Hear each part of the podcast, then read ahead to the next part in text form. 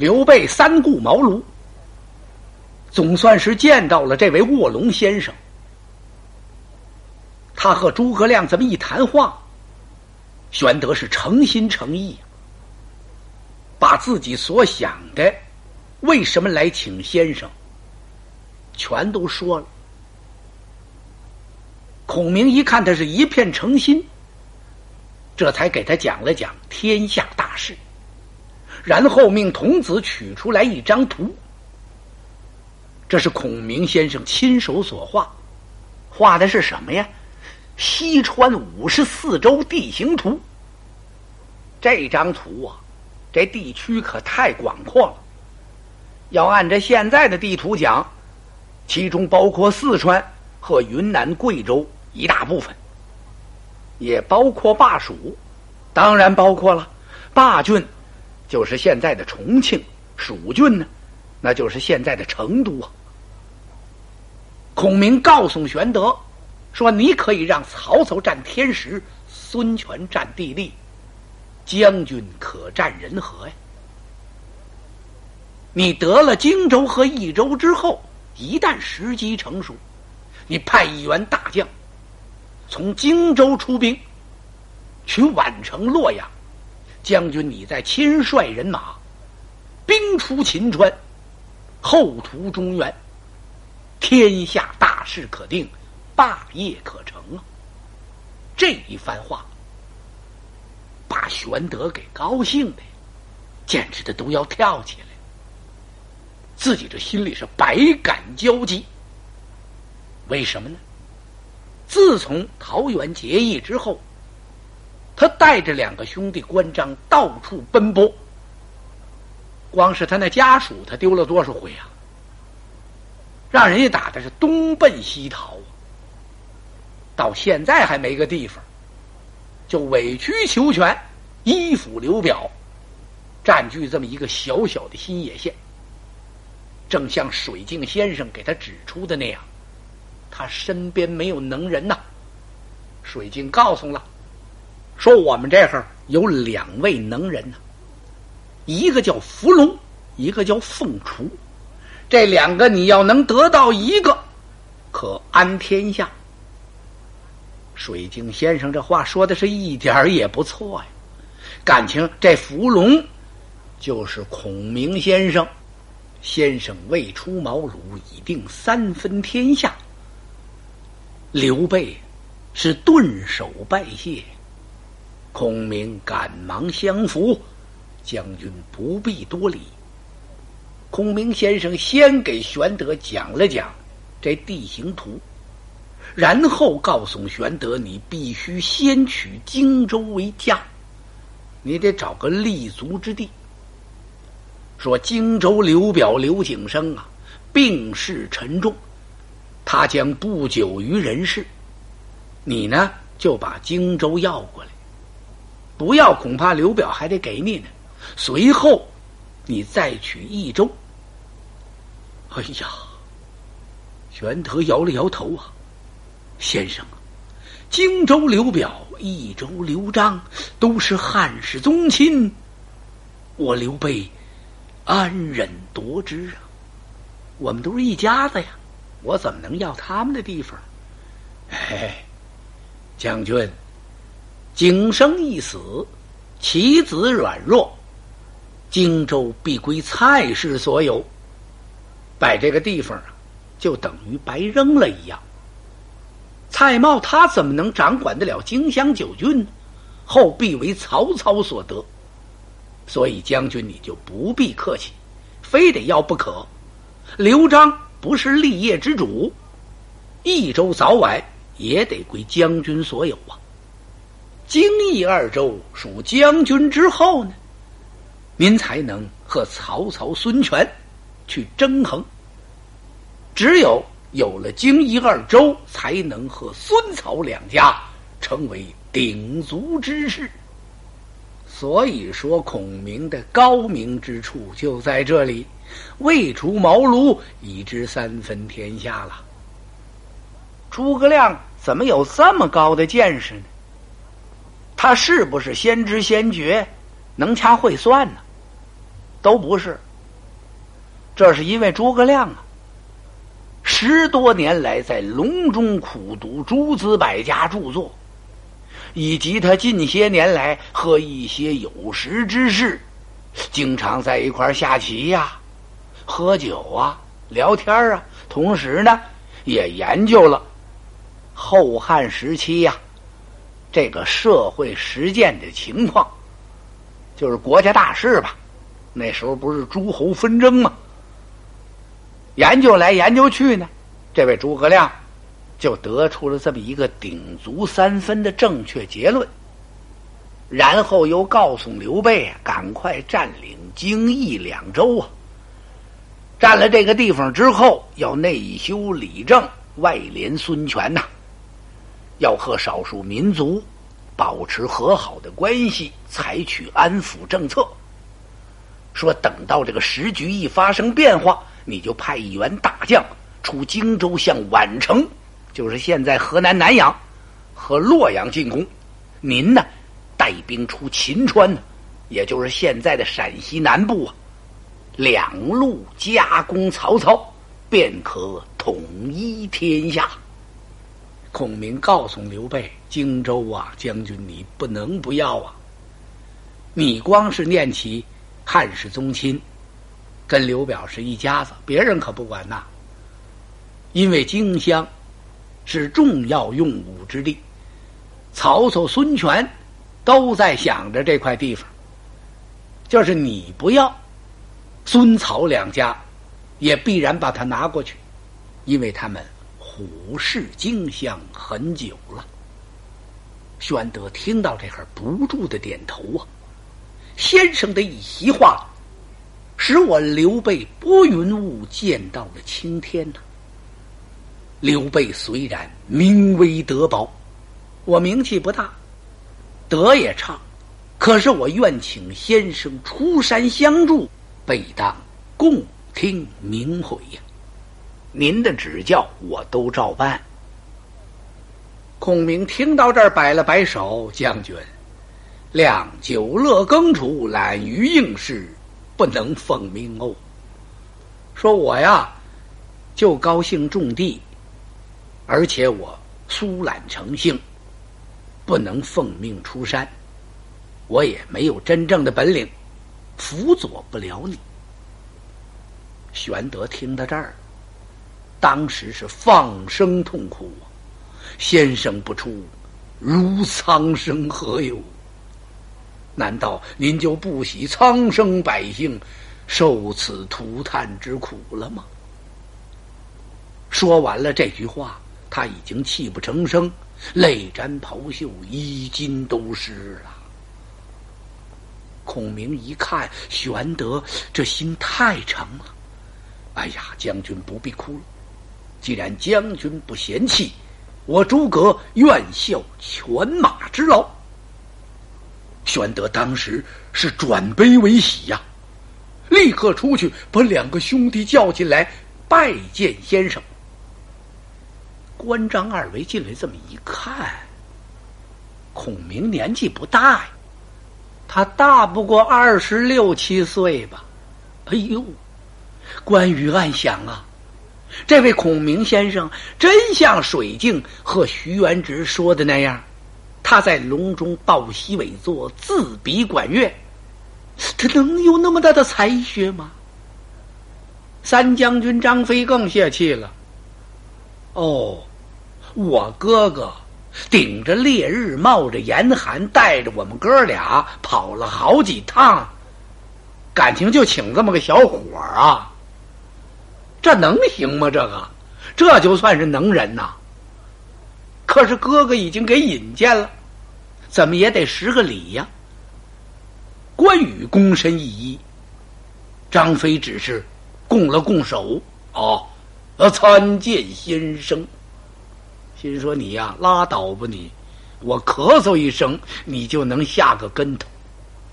玄德又吩咐，快把礼物拿进来呀、关张二位出去亲自把礼物一样一样的捧进来了。孔明一看，哎呀呀，将军，这我怎么能收呢？哎呀，先生，这不是聘贤之礼呀、如果要是请大贤，这点礼物怎么能拿得出手去啊？这就是我玄德略表寸心，无论如何您得笑纳呀，不管怎么说您也得收下。这真是推之再三，让之再四，孔明这才把礼物收起来，然后吩咐童儿备酒款待三位将军。和今天呢，玄德这饭吃的可特别香啊，跟往常不一样。关羽、张飞呀，都憋不住要笑，没见大哥吃饭这么快过，狼吞虎咽，三扒了五口吃完了。干嘛呀？他想请先生马上动身，上新野县去啊。自己呀，往旁边一坐，那儿等着，心说你们几位吃完了咱们好走啊。人家孔明先生不慌不忙，陪着关张二位在那儿吃。这位三将军呢，是杯杯敬盏盏干呢。张飞心想，我们哥几个跑了好几趟，都没喝过你们家一碗水，今儿个我得多喝几杯。玄德这着急，心说三弟，你有那量回咱们家喝去不行吗？吃完了好催着先生走啊。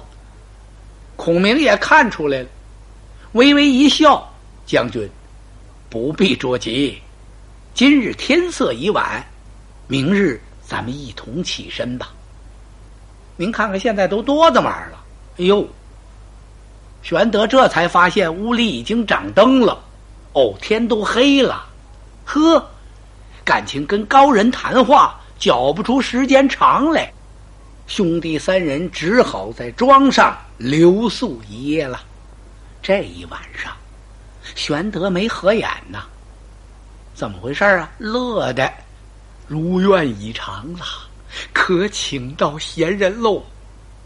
到了第二天早晨起来，洗漱完毕，吃过早饭，孔明先生的弟弟诸葛均回来了。孔明告诉兄弟，我受刘皇叔三顾之恩，不能不出山了，你在家里要好好的耕种，莫使田园荒芜，待我出山辅佐皇叔霸业成就之后，是立即归隐，急流勇退，这真是身未升腾思退步，未思进先思退。要不怎么诸葛亮高明呢？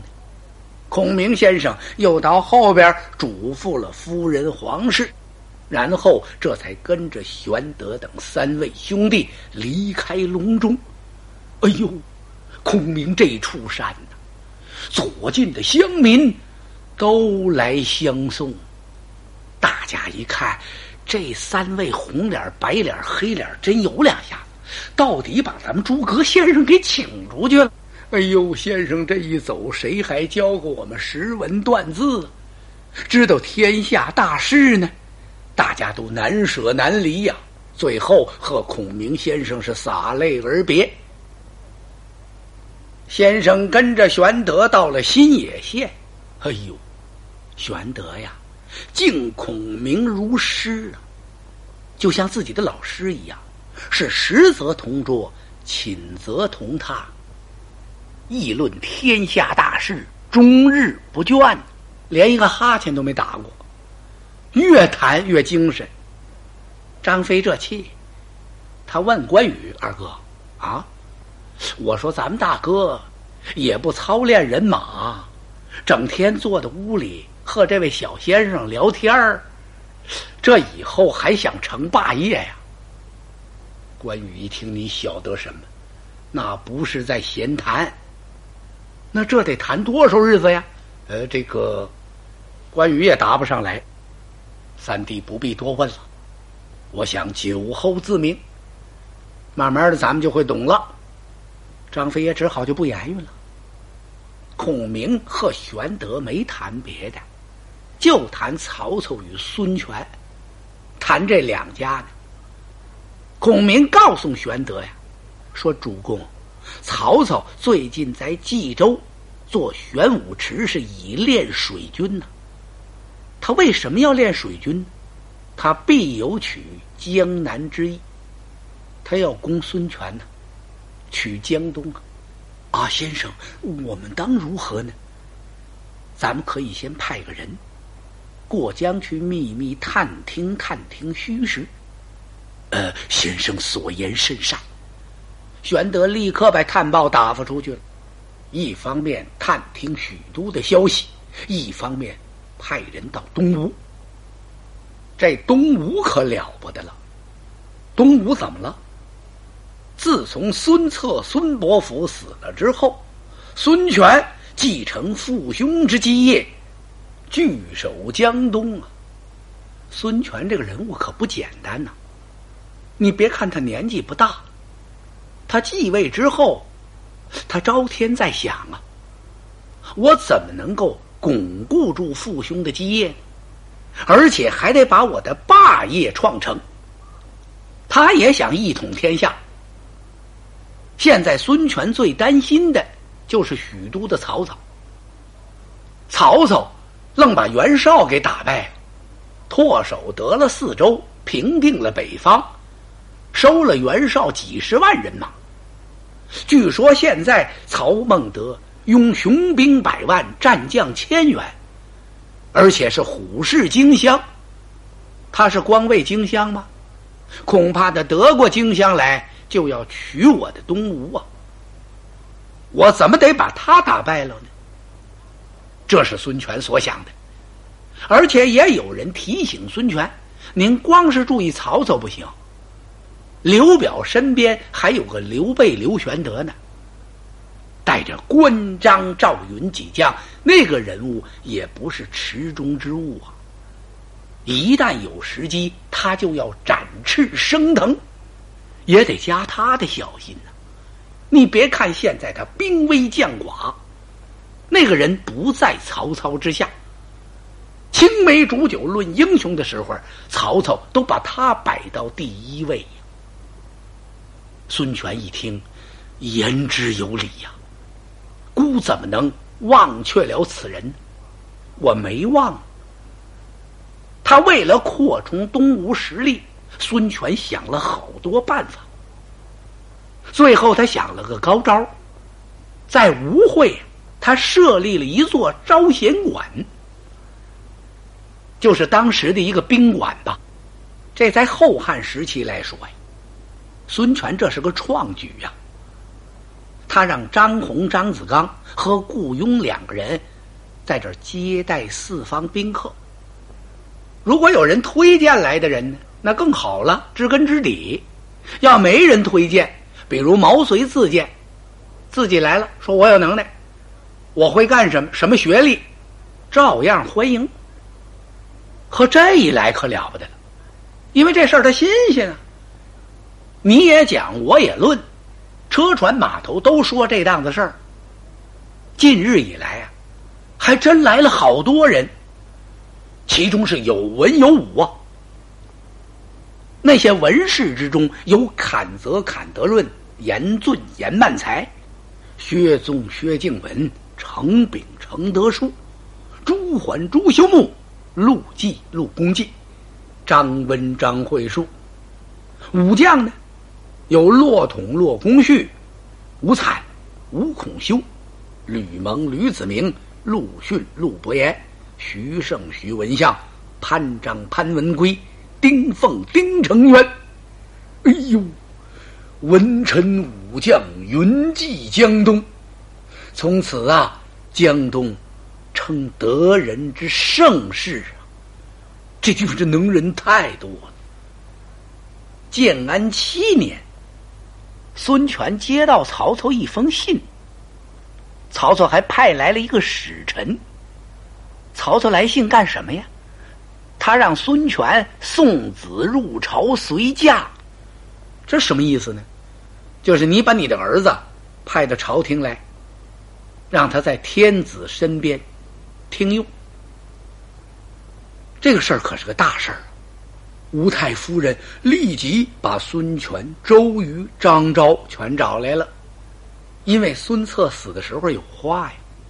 内事不决问张昭，外事不决问周瑜。那么这个送子入朝是属于内侍和外侍呢？内外侍全有，所以把这俩人都得找来。你们看这怎么办呢？张昭一听，哎呀，太夫人，曹操让我们送子入朝，这什么意思？他这是学春秋战国时代牵制诸侯之法呀。你要是不让去，恐怕曹操就要兵发咱们的江东，那可就危险了。那么宜臣之见，还是送一个去吧。哎，周瑜在旁边不高兴，子布此言差矣，怎么能送子入朝呢？孙将军，将军承父兄之基业，统帅6郡81州，兵精粮足，将士用命。我们要地方有地方，要人有人，要粮有粮，要东西有东西，我们何必送旨于人呢？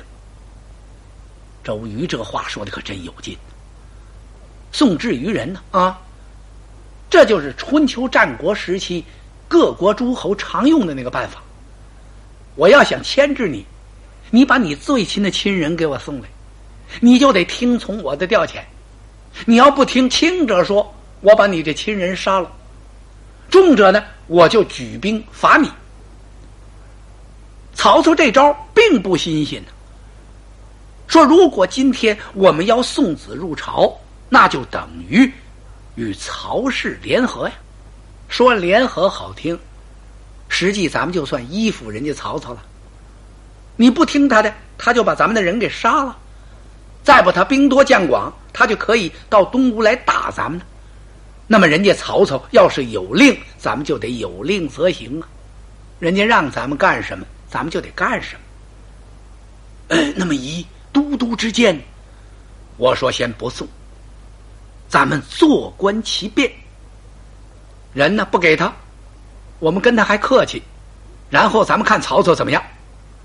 如果他敢发兵，咱们就举江东人马与曹操大战于三江，东吴非袁绍之4州可比也。曹操你别看他把袁绍灭了，他觉着很得意，这儿啊不是冀轻幽并。这周瑜本事也大，说那话也有劲，气派也大呀。当时张昭就不言语了，因为什么呢？外事不决问周瑜嘛，这说不定因为不送这一子，就许打起来呀。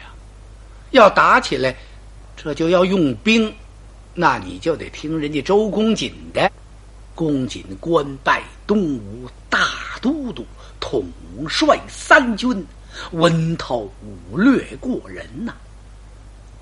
几句话说的孙权呢，连连点头。